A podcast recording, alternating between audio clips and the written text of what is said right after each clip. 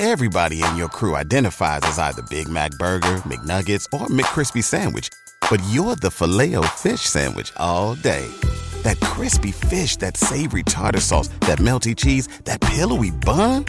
Yeah, you get it.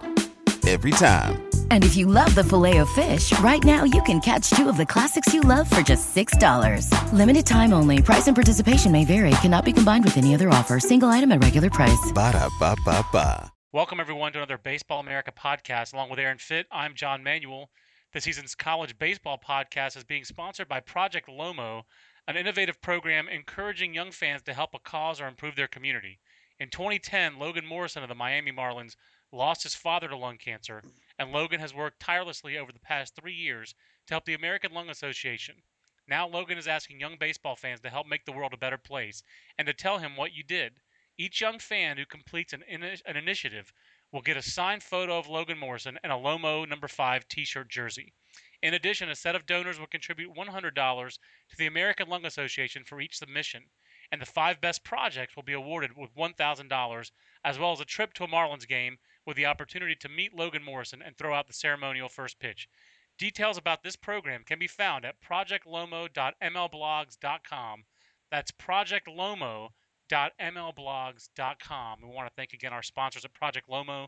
Aaron, it's really neat to have a worthy cause like that, um, especially just in a, a spring where really college baseball and baseball overall, Aaron, is just kind of an escape for all of us with a crazy week last week that touched a couple of people in the Baseball America family with uh, Ben Badler, who personally knew one of the people killed at the Boston Marathon, and wow. uh, and then of course your father running in the marathon at the time of the explosions, and just a crazy week and a difficult week for a lot of people, and uh, I think kind of thankful that we have baseball to kind of take our minds off of it. And I know I enjoyed Big Papi's uh, Big Papi's pregame speech Saturday in Boston. But just a tumultuous week, and I'm uh, I'm happy for you that the way that it touched you was just some anxiety, and obviously nothing more with your with your dad running in the uh, running in the marathon.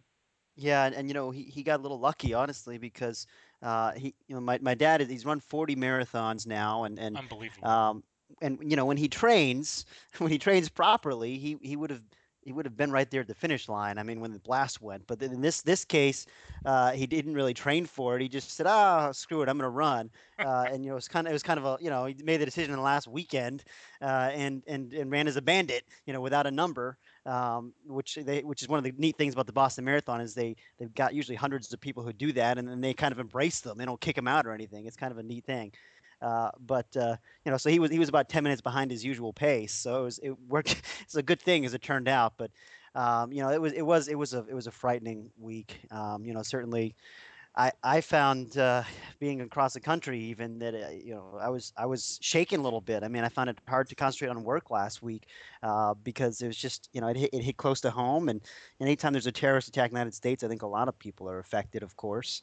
Um, yep. But uh, it was you know it was it was very harrowing and and you know I think there's a, a huge sigh of relief from a lot of people on Friday when that thing finally kind of reached some resolution. No doubt. Uh, just a just a just a, a very just a week. We I hope we don't have to go through as a country uh, for a long time. Um, so, uh, Aaron, I actually was at the ballpark a little bit more than you this weekend, which I don't think is, is normal. I, I know you went to go see Gonzaga this weekend against Pepperdine, a little Marco Gonzalez. I was in Chapel Hill for the North Carolina Duke series.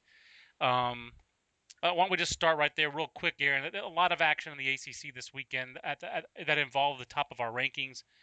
Uh, we still have three ACC teams in our top six. Uh, I guess actually last week we had three in our top seven. North Carolina remains number one, kind of numbing excellence from the Tar Heels at 39 and two. Yeah. For a little perspective, Aaron, the Miami Heat are 38 and two in their last 40 games. So, um, yeah, I, a... I heard you. I heard you mention that same stat on the uh, ESPN3 broadcast. Eh, I hope our listeners had a chance to, to watch some of that because you did a fantastic job on color this weekend. It was, it was fun to listen to. Well, thanks, Fitzy. I'll, I will do one more series uh, with North Carolina this week, uh, this this year, which is uh, uh, against Virginia. So very fortunate to do that one. Uh, I did one NC State game earlier this year. I did seven state games last year. It's kind of where my man crush started on on Trea Turner and Carlos Rodon, and Trea Turner continues to move up my all-time personal cheeseball levels. I, I don't know. I can call it I think I've had to release him to the wild because he's just too good. Usually the cheese balls are guys that I like in an irrational fashion more than I should. Like say Right. freshman year Hunter Renfroe.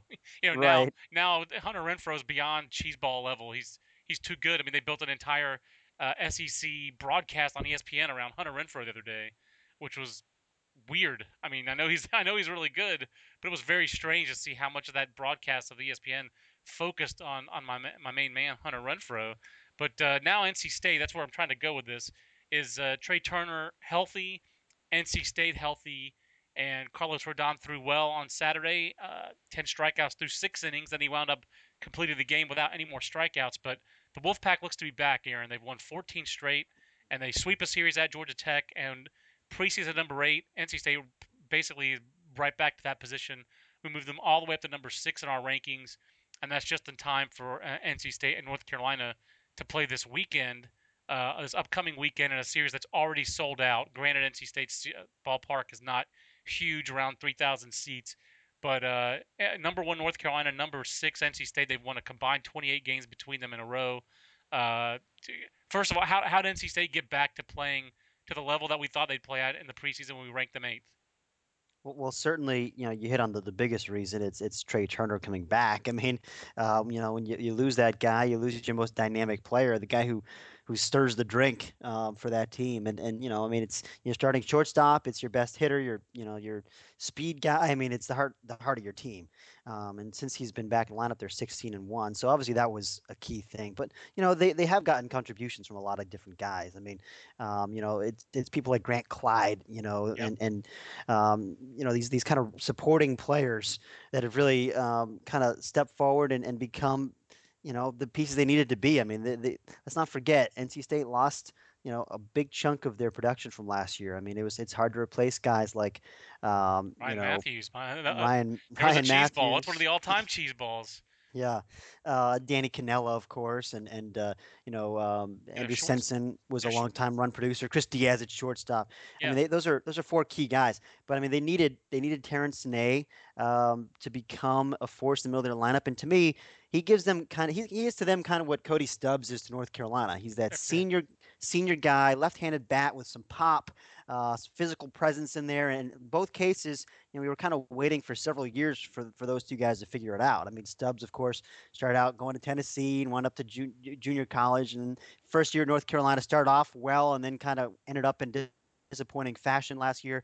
Uh, now as a senior, he's put it all together, and Senay has been kind of the uh, the same way. You know, he's he's um, you know he was he was kind of a an important recruit for them out of Pennsylvania in high Yep. school, um, and you know his career had been just a little inconsistent and and you know a little disappointing to this point. But now um, he's emerged, and and and I think that's that's been a real key for them as well. Yeah, he really. I think that's a great comp. Those guys are very comparable uh, guys with you thought maybe would be really home run power plants, but instead they're really more. You know, there, there's some home runs there, but there's also more doubles hitters. But they're both physical uh, veteran forces in the middle of the lineup. And uh, to me, NC State's other you know big key has just been the depth of their bullpen. You know, Chris Overman has been outstanding for them this year. He was good for them in 2011, shaky in 2012. Uh, has not given up an earned run this year. Uh, then the return of Grant Sasser, who's uh, also only given up two unearned runs. They have those two guys combining for 11 saves, and they've been very consistent out of the back of their bullpen. That's allowed them to move Ryan Wilkins, who was kind of their moment of truth guy, into the weekend rotation. I know Wilkins wasn't great this uh, this past weekend, but he was good enough that they won the game. And then also his emergence allowed them to move Rodon back to Saturday. It'll be very interesting to see what they do with their weekend rotation uh, moving into this weekend with North Carolina. I mean, do you go Ryan Wilkins against Kent Emanuel, or do you do you leave Rodon on uh, you know on on, on Saturday where he you know kind of returned to being successful? So it's going to be a, a very interesting series. I guess the thing is that that surprises me a little bit, Aaron, is both those teams. I don't want to make it too provincial and talk too much about the locals, but uh, you do have two teams that have gotten, you know, they were one and eight preseason. They're one and six now when they meet. They've they've both gotten there, and I don't think we thought this would be the way either one got there. I think we thought North Carolina State's pitching, especially starting pitching, would be a little bit better. I think we thought North Carolina. The crazy thing to me is that North Carolina's 39 and six with Hobbs Johnson and Benton Moss really just kind of getting rolling. So I, I I won't even be able to go to most of that series. I think I'll be able to get to one game. Hmm. weekend family schedule is crazy this weekend, but uh, definitely looking forward to that one. And then the other big series in the ACC, obviously this past weekend, Aaron, was Virginia and Florida State. And you previewed it in weekend preview, so we won't go too much into it. But you know, Florida State, it felt like this was uh, this was not a vintage Florida State team like say last year's was in terms of talent, and they'd had a great year to this point. But I think we both kind of saw this coming that that Virginia should win this series, but I don't think either Yeah. one of us expected a sweep. Right. Yeah. You never expect Florida State to get swept. That's it. Um, and and you know, in Florida State, yeah, I think you and I both share some reservations about their their lineup, their offense and their defense. Um, you know, it's just they just don't have the personnel they had last year. I mean, Right. it's you lose your entire starting infield, and those are four really good players they had last year in that infield. I mean, those are fantastic college players, uh, and of course James Ramsey. You know, I mean, Yep. uh, he was he was by far their best player last year, the best one of the best players in the country. Um, so you know, you lose those guys, and and you know, if, you know, of course Justin Gonzalez is part of that infield thing, losing him to an injury earlier this season, and then you got. Um, you know Giovanni Alfonso, who's been okay at shortstop, uh, but but hasn't been as consistent, you know, as as the senior would have been. right. Um, you know, so their defense has been shaky at times, um, but you know they do have really good pitching, and and and they they pitch generally pretty well this weekend too. Um, not as well as they have been, but that's a really good offensive team at UVA. I mean, I love that lineup. Um, the the athleticism, the depth, and, and, you know the guys in the middle. Uh, I wrote on, on on Thursday and weekend preview about uh, McCarthy and kind of the, the way that he's emerged. I mean, that's the guy that that wasn't really on on my radar coming into the season um, and and he's hitting three hole for him and been and been a bit a big part of what they've done there. Uh, but you know, and then with, with Downs and Fisher behind him, and um, you know, obviously Brandon Cogswell is, is a really good player, starting shortstop, athletic guy that uh, makes them go atop the lineup. Um, all the way down the lineup, though, I mean, they got the veteran guys, the Reed Gragnanis, and um, you know Jared King in the two holes had a really nice year for them. It's just, uh, I think it's a very dangerous offensive team, and, and and their pitching has been better than we expected. right. Um, you know, and Scott Silverstein's such a big part of that. Another very strong start for him on Saturday. He's gotten a lot better as as a- as a what fifth year senior, I guess. Yep. I mean, he's he's you know he's had those two surgeries, he had a long road back. I remember seeing him last year and thinking, man, you know, it's I, I feel for the guy, but it's just not it's just not there right now. there. I mean, Yeah, it wasn't he, he there. was it was smoke and mirrors and guts and guile last year, the first half of the year, and when he was having that success, and then uh, I, I think both of us saw him and we're like, "Wow, how's he doing this? Uh, this is not sustainable." And it wasn't sustainable. And this year, uh, you know, I think you have to give the guy all kinds of credit.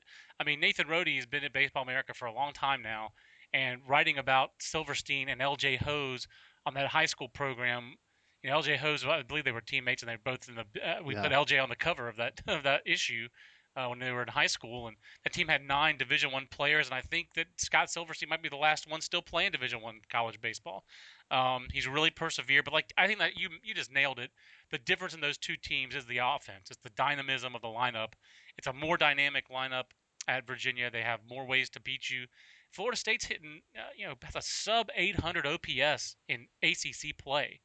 They've been stymied by the better pitching in the league, and you know Marcus Davis provided them a real nice spark and power plant early in the year in the non-conference. And in the ACC, where you know you're you know, in your conference, you're always scout a little bit heavier. He's found the going a little tougher.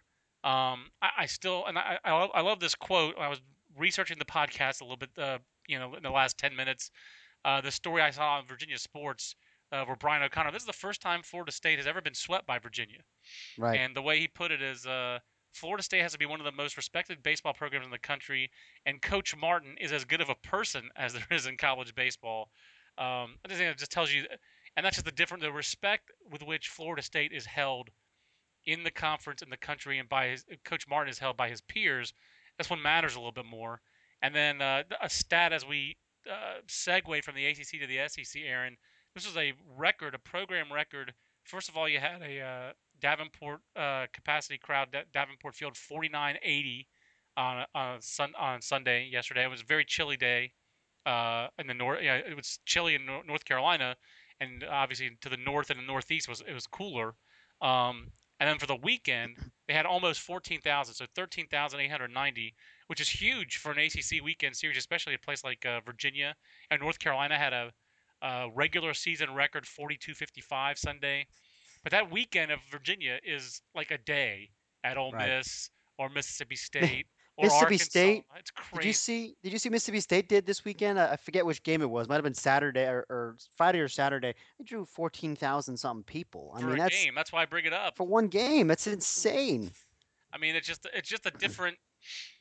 It's just different. I mean, uh, I, I say kudos to North Carolina and Virginia for Yeah. two places that have uh, put good products in the field, built the ballparks, put good products in the field, and have figured out how to draw the fans. I mean, it's been sporadic for them in the past, but you know, North Carolina, Mike Fox has put a lot of work into drawing more fans in North Carolina. They've done the same thing in Virginia, and the SEC is just different. I mean, it's, It's- just it's so impressive. Their Yeah. their, fans and that fan culture. Uh, you know, we have to give some kudos here to, to, to the old school guys, to Ron Polk and to Skip Bertman. It's now Skip Bertman Field at LSU. They're renaming the field there at uh, Yeah. Alex Box Stadium. Um, you know, Ron Polk's name is on the field at uh, Mississippi State, and the they're the ones who started. Uh, you know, Skip Bertman learning it from Ron Fraser at the U, and Ron Polk bringing it to the SEC, and Skip Bertman bringing it to LSU. The fan culture in the SEC is just so amazing. Yes, it never, it just it just never ceases to impress me. Uh, that uh, other schools can do really significant things with their attendance and their ball and their and their ballparks and all that kind of stuff. And in the SEC, I mean, like you said, they just outdraw. Oh, in one game, they outdraw Virginia Florida State se- uh, weekend series. And, and yet, it's I will say that it gets annoying and tiresome when any anytime you praise a, a good weekend in the ACC, you say, "Oh, this is a good crowd," which I did. I, I think I, I praised North Carolina crowd on Sunday. It was a record crowd. I thought Yep. that was noteworthy. And like you And said, of course, it did look good on TV. it did look good on TV. It looked really nice. I mean, they're you know they filled their their ballpark. Their ballpark suits their needs, uh, and they filled it. And it gets tiresome when anytime you, you say something like that, it's like you, all the SEC people come out of the woodwork. Oh, that's that's a bad midweek crowd in the SEC. You know, I mean, it, it we get it. You guys have the best the best fan support. Everyone knows that, but that doesn't one mean you know. there- There's there's relativity at play here. I mean, you know, that you guys are the kings. We get it. You know, you can take a bow if you want. Uh, we we spend enough time praising the SEC, you know, and the SEC fans. They're they're the best. Everyone knows that. But come on, let we, we can we can give some other people some compliments once in a while. I believe it's called being gracious. Uh, Yeah. I think that's what's lacking. I don't disagree with you in any way, shape, or form. I, I, I- I came here to, to praise the SEC fan and the SEC fan culture.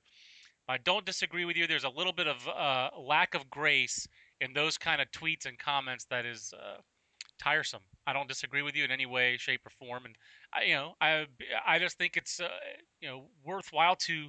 I- it, just because you're complimenting others does not mean that you're ignoring you know the 14,000 plus in Starkville, and we just talked about it on a, Wh- on a Google Hangout last week, and you just went to Arkansas and, and, and, and earlier in the weekend, I, I tweeted something about Mississippi State's crowd and how insane it was. So I mean, you know, it's just it, it's, I, I, you know, SEC gets its due. Let's just put it that way.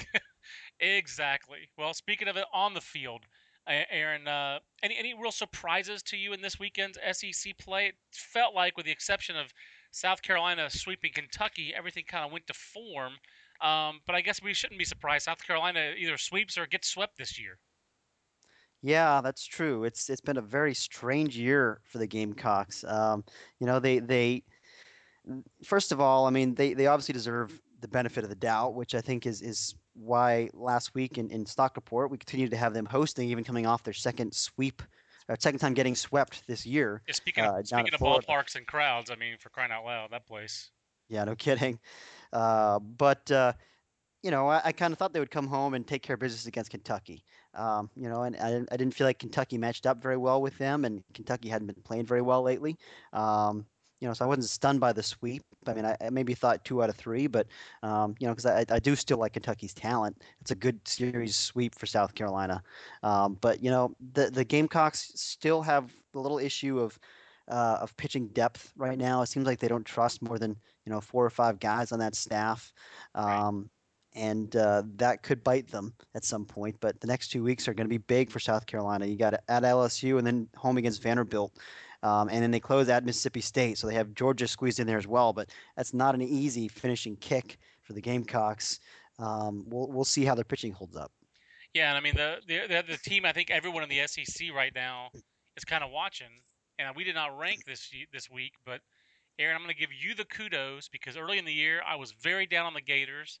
I thought Florida was headed for not being a, a regional team, um, but you you did not write off uh, you know Kevin O'Sullivan's club. I wouldn't say I wrote them off. I just thought that they had just let, dug themselves too much of a hole to get Right. out of. And uh, right now, I think you are looking very good on this one because the Gators uh, have, have played a very difficult schedule.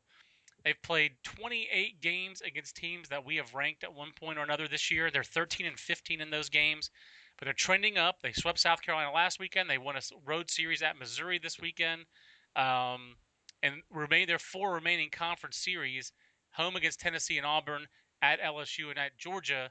Uh, this is a team that is, to me, looking like it's gonna not just not just make the regionals. Aaron, if they somehow upset LSU, is it fair to say that Virginia has a chance? I mean, Virginia, Florida has a chance to host a regional still. They're not out of the mix for hosting yet. Their RPI is strong enough, and and you're right. I mean, if they finish, let's see, they're they're 10 and 8 in the conference now. Let's say they win their last four series. Uh, let's say they go, let's say So they go 10, eight and four. So they go eight eight- and four. Let's just be conservative about it. Sure, then that's 18 wins in the league and a high RPI. Yeah, they could host with that resume. I mean, you're right. It's it's remarkable. Um, I, I kind of feel like the most likely scenario still for me is is you know they'll be a solid two seed like Vanderbilt was last year, digging out of that hole and being a two seed, which is pretty impressive.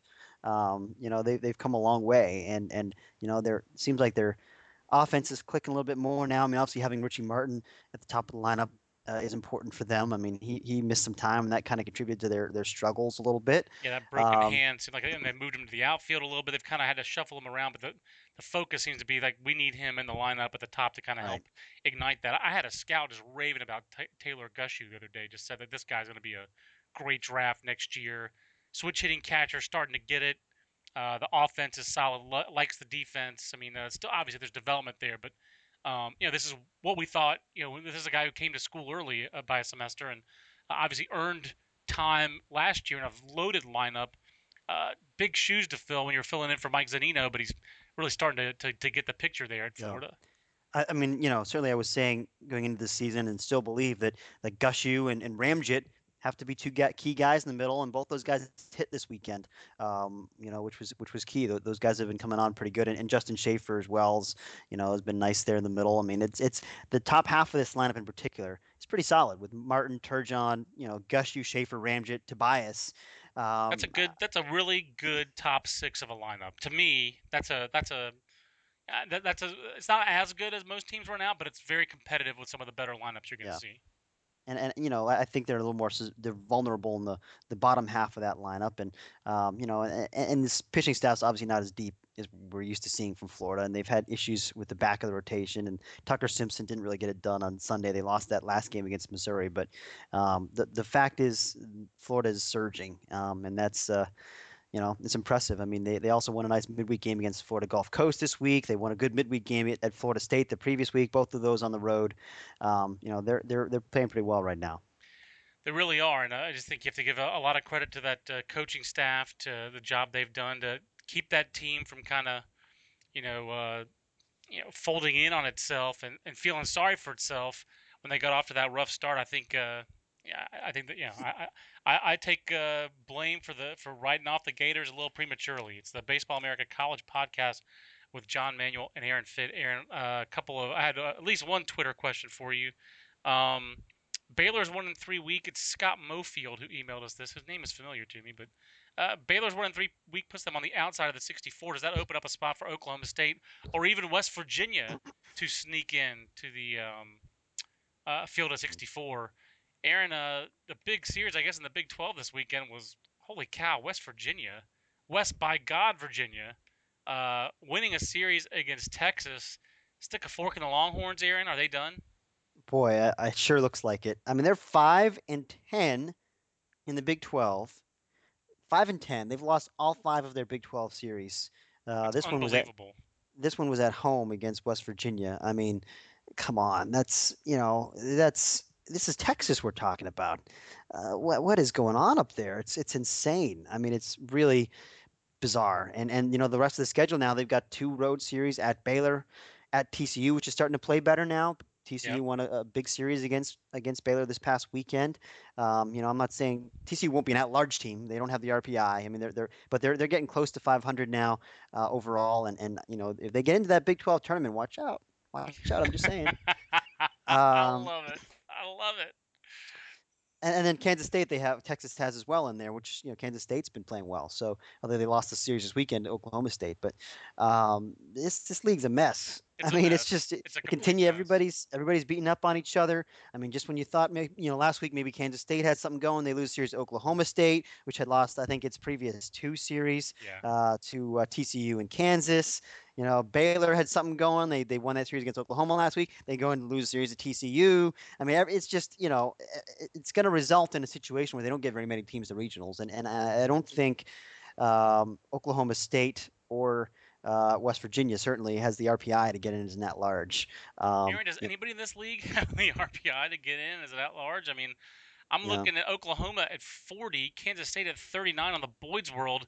I mean, like, yeah, they're looking up at teams that left their conference, Texas A&M, and even Nebraska. How about Nebraska with a higher. Red hot Nebraska, Big Ten leading Nebraska, but Nebraska with a higher RPI than its Big 12 former conference mates. I mean, that's just just it's just a horrible year in the Big 12. I mean, we knew it was going to be a bad year, but I mean, like, uh, I don't mean to. Well, I guess I do mean to quote uh, Bill Walton. They're horrible.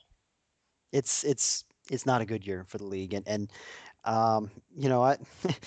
I mean, we might have two teams in stock report in the Big 12 this week. I don't know. I don't know. I mean, uh, Feels I like still kind of Kansas. Feels like Kansas State, Kansas, and Oklahoma are really the only teams that you can even really think to put in right now. I mean, Baylor Yep. 20 and 20. I mean, that was a big series loss for the Bears, who had previously been pretty hot. Right, and, and in fact, we put them in last week in stock report. We gave them the benefit of the doubt. I kind of thought, um, you know, down the stretch here, we knew it was a tough, you know, with three road series, and they did not handle TCU in the road this weekend, and they also lost the midweek game at Texas State last week. So all of a sudden, you know, they're on the wrong side. They're they're I think they're they're in trouble. Um, you know, and and and. I was never really impressed with their talent anyway, but they had been playing better, and they won the Right. big series against Oklahoma. But uh, You yeah, had to give them. They had to give them their due. You know, they'd Sure. earned. They'd earned that respect. I, I, I was with you on that one, and uh, just a tough, tough weekend series for them. And then Oklahoma. I mean, the RPI takes a giant hit when you uh, play Yeah. New Orleans. You know, New Orleans is number 270 in the RPI. oh, They've moved up after because they played Oklahoma, and they're six and 36. I mean, that just you know, I don't know what to do. uh, What, what I, I I've never been a head coach. Obviously, I don't know how you schedule around that kind of thing, but that just seems like one where you, when you have New Orleans on your schedule, and uh, you know someone has to play New Orleans, but if you're Oklahoma, pray that's a- for rain. that could be the difference. That's it. That could be the difference between between uh, hosting and not hosting. Yes, they're they're. I mean, this this is the crazy thing. I don't think there's going to be a host in the state of Texas. Uh, there might not be a host in the entire part of the country. I Aaron, mean, it's you know, crazy. LSU is the closest thing we've got, you know, between the Mississippi and California. Um, you know, I mean, uh, LSU Wow. maybe in Arkansas. I mean, I suppose it's still in the mix, but their RPI isn't great either. It's terrible. I mean, it's for it's a it's team ins- that's that's ranked, you know, where we have them, they're 14th. It's terrible. Yeah, it's it's bizarre. So I mean, you know, maybe because of that geographic factor, um, you know, Rice or Oklahoma, if they can boost that RPI, they can finish strong. Maybe one of those teams will get the benefit of the doubt. Maybe maybe both of them. Who knows? Uh, eh, when it comes to hosting, but right now it's it's it's just a very strange year. I mean, we're not used to seeing this. I was talking with Wayne Graham last night, and I asked him, I said, "Can you can you remember a time when the state of Texas didn't have a host ever?"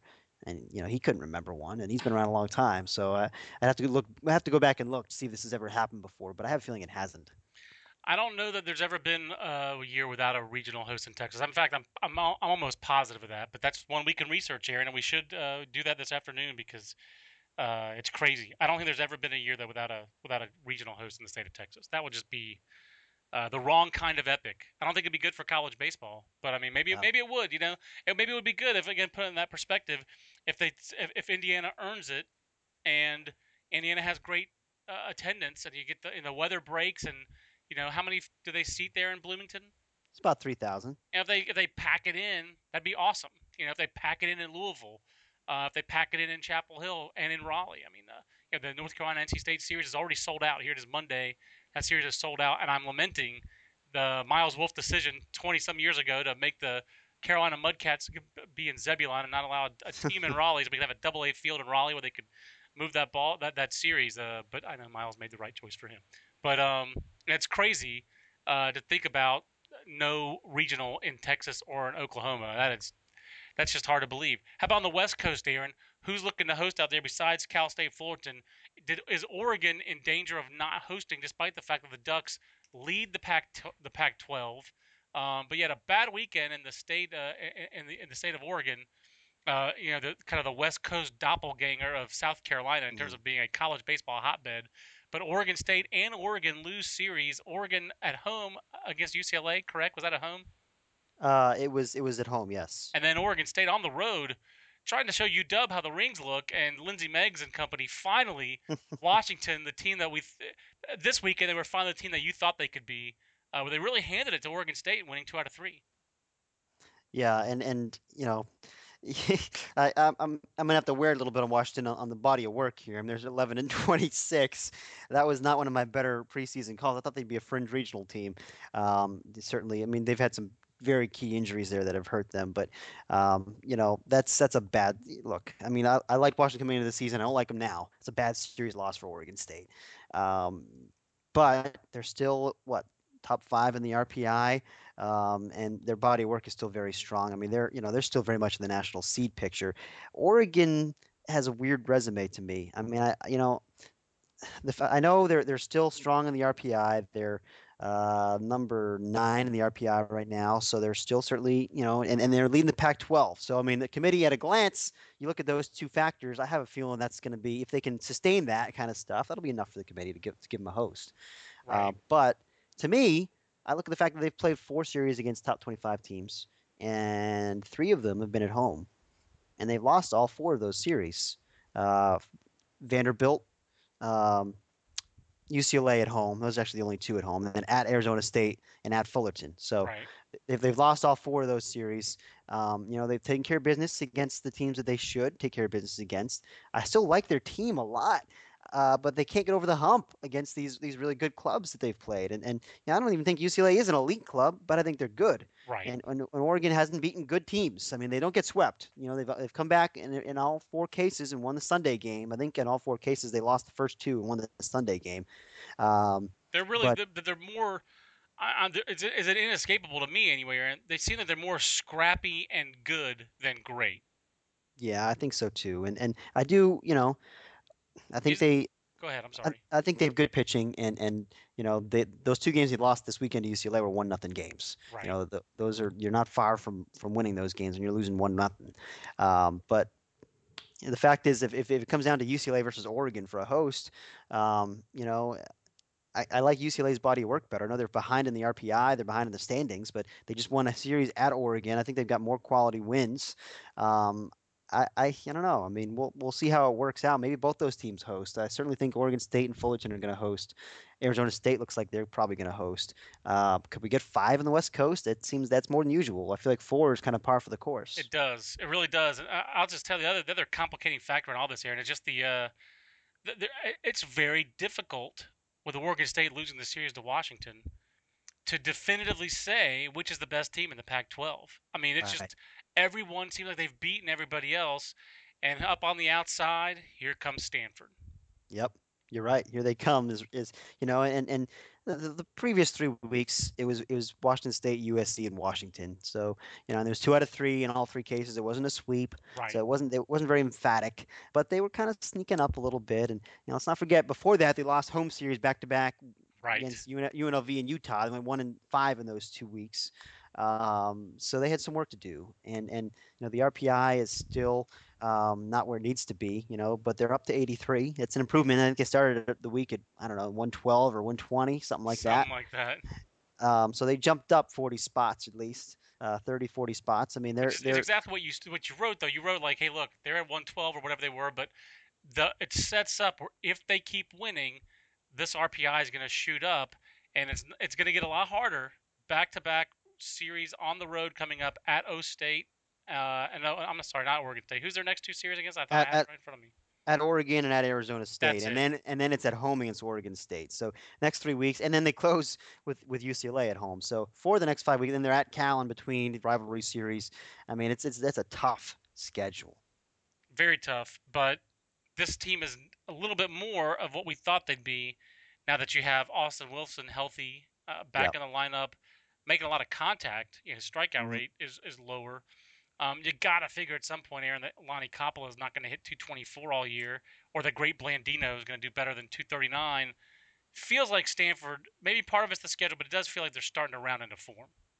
Yeah, it does. And and you know, this was their, in my opinion, this was the first uh, test that they've passed in a while. I mean, um, you know, Arizona was had, had also been been getting well against kind of a softer part of its schedule, and it was a competitive series this weekend. You know, you had two slugfests, uh, the last two games of that series, and and you know, that's the other thing. I mean, Stanford, yeah, they're playing better, still have the, those pitching question marks after Appel. Yeah. Uh, the rest of the rotation is just meh.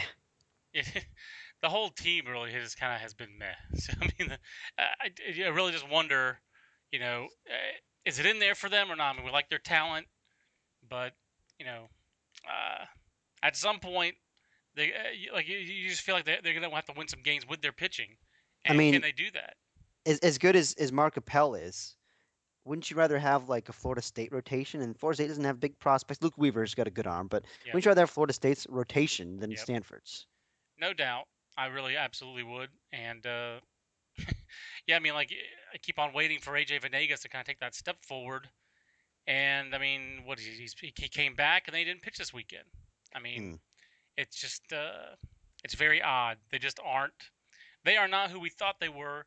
But I do give a lot of credit to Mark Marquess for this team getting better as the season's gone on. Part of it's the schedule, but part of it is they're playing better and uh, they're starting to play uh, somewhat to the level of their talent. Um, Aaron, a couple other things we'll wrap up. Your preseason Omaha sleeper has gotten hot again. New Mexico Lobos uh, starting to play better. I don't know that New Mexico's got a shot to host, but but you know how dangerous do you think this New Mexico team is as we come down the stretch?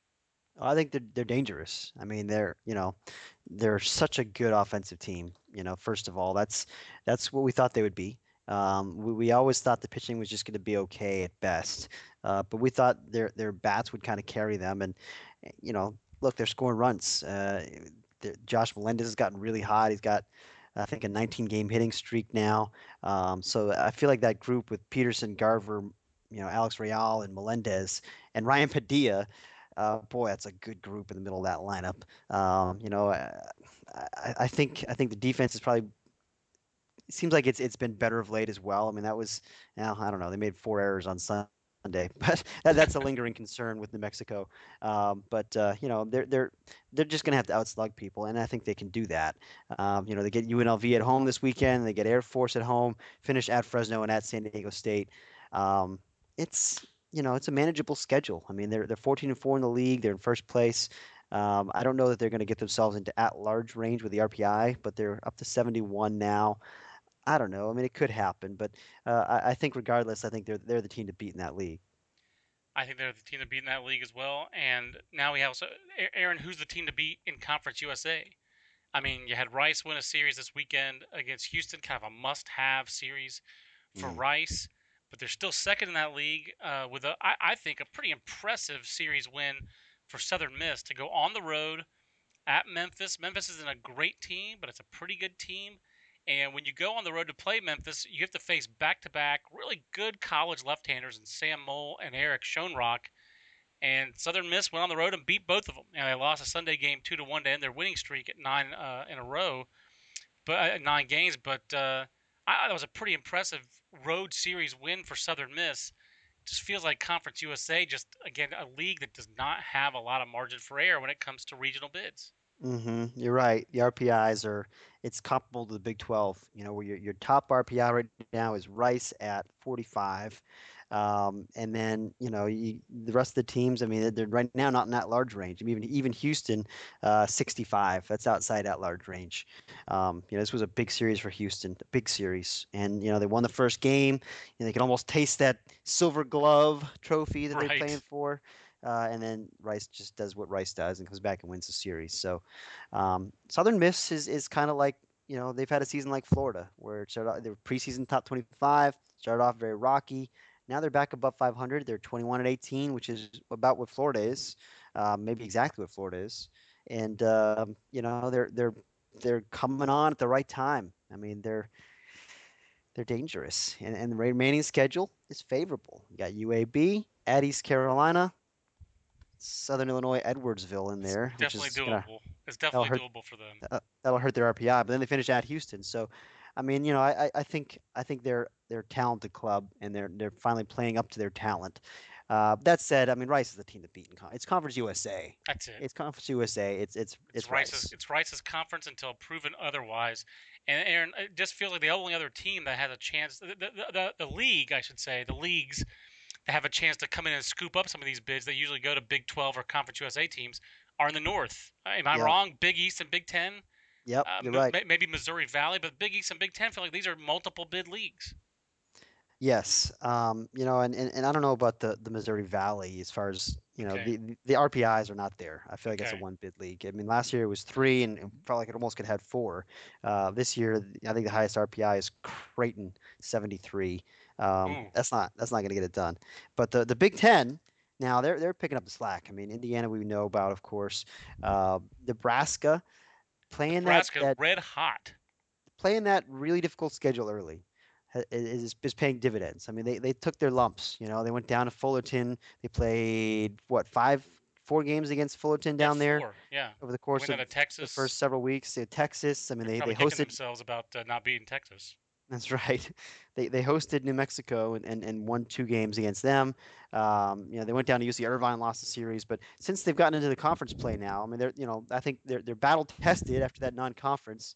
Uh, they they've you know they've won every series but one in conference. They lost to Ohio State a couple weeks ago, but um, you know this this Nebraska team is is pretty solid. I mean, I kind of like their their their talent. I mean, the, the top half of their lineup in particular, they can score some runs, which they did this weekend against Purdue. Um, you know, they scored double digits in all three of those games at Purdue. Not a very good Purdue team. I mean, they they lost everything from last year. They're 11 and 25, but still, I mean, that's you know you, the point is Nebraska they've got a pretty good offensive club. I don't love their pitching, um, but uh, you know they're hot. They're they're up to 500 overall. They're 36 in the RPI, trending in the right direction. Um, you know they could be an at-large team. Ohio State, Michigan State, you know those could be at-large teams because you're just looking at the RPI, which is really the first thing you have to look at. I mean, I know neither of us loves the RPI. Uh, but that's just kind of the to get through the door. You have to have a certain RPI. It's just the reality. It's it's like pitchers where you know I don't I don't uh, put everything on velocity, but you got to throw at least 88, 89 miles an hour to have a chance. You know, right? In, in the big leagues anyway. So when you're looking at prospects, you want to put all on velocity, but almost you're almost saying if you don't throw 90 miles an hour, you know, you're real, and you're especially if you're right-handed, you're not a prospect. It's just pretty right. hard to get to. You just don't see very many right-handers in the big leagues who never threw 90 miles an hour. It's the same thing with the RPI. It may not be the, the thing that you want to look at, but the committee looks at it, and you better have a certain level of RPI. Let's face it, most of RPI is just winning games. You know, win games. If you have a winning record, most of the time, your RPI is getting better. It, it gets better if you play better teams, and we know that it has flaws and deficiencies but it you kind of kind of is what it is. You know, you, you you have to you have to use it. It's a tool. Um, to me, the, the the big key for Nebraska, going back to them real quick, was you know Kyle Kubat getting back on the mound. He's had some arm injuries this year. He started yeah. he started those uh, that no hitter against uh, Arkansas. Um, you know, he, he, was good for them last year. Uh, not great, but he was good for them.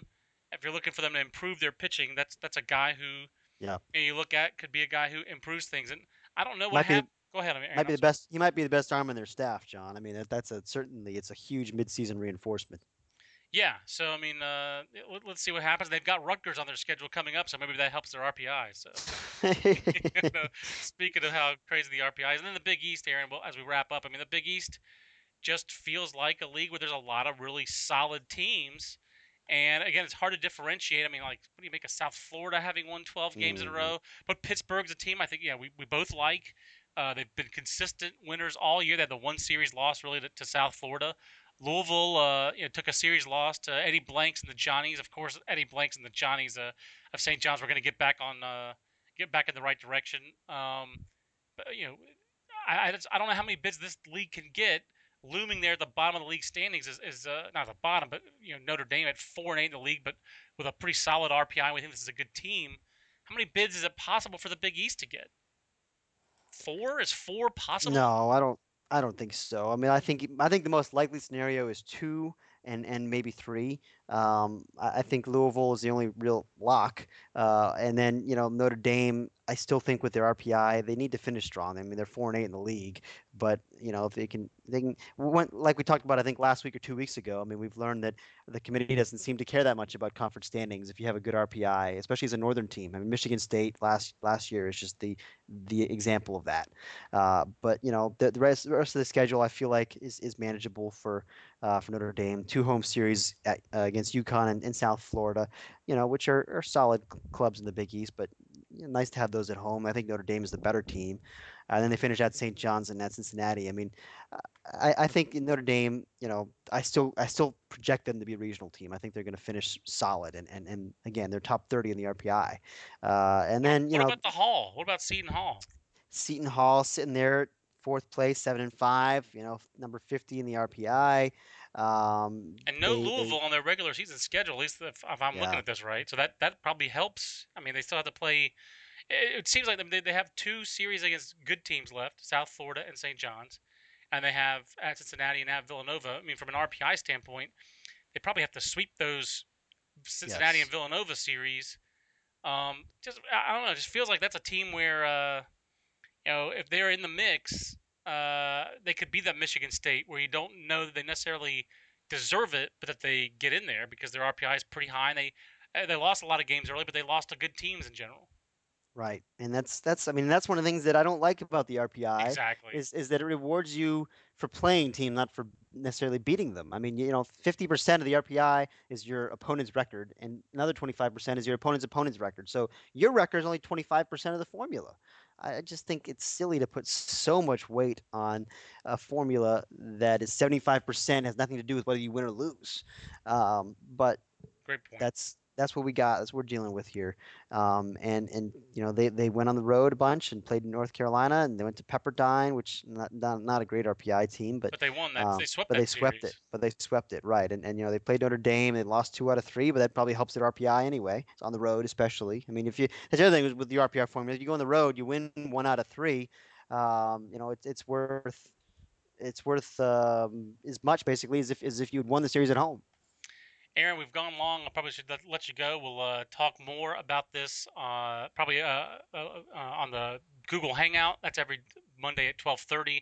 And if you missed the Google Hangout, which we do live, five ten minutes of college baseball talk on our Google Plus Hangout, uh, those are archived both at baseballamerica.com and also on our YouTube page, YouTube slash Baseball America Video. I believe is that is that YouTube account. So Fitzy, great stuff as always. And uh, where are you headed this weekend? Are you are, are you just going to take in a lot of games via the computer and uh, the, the the great attention that ESPN has really started to show college baseball in recent years? Yeah, this has been this has been fun. I mean, I was sitting there on, on what Sunday, I think, uh, and there's a game on ESPNU. There's a game on ESPN two. Um, you know, then you, you look around and, and you got uh, uh, a bunch of games on ESPN three. I mean, you know, your, your game in North Carolina. I was watching NC State and Georgia Tech. It's nice to have three laptops lying around. Since my wife's out of town, I can use I can co-opt her other laptop. And so I got I got three laptops set up. I got the TV flipping back and forth. I mean, it was it, it was like being uh, at the command center, but uh, it, it, was a lot of fun. But um, you know that that's been that's been helpful.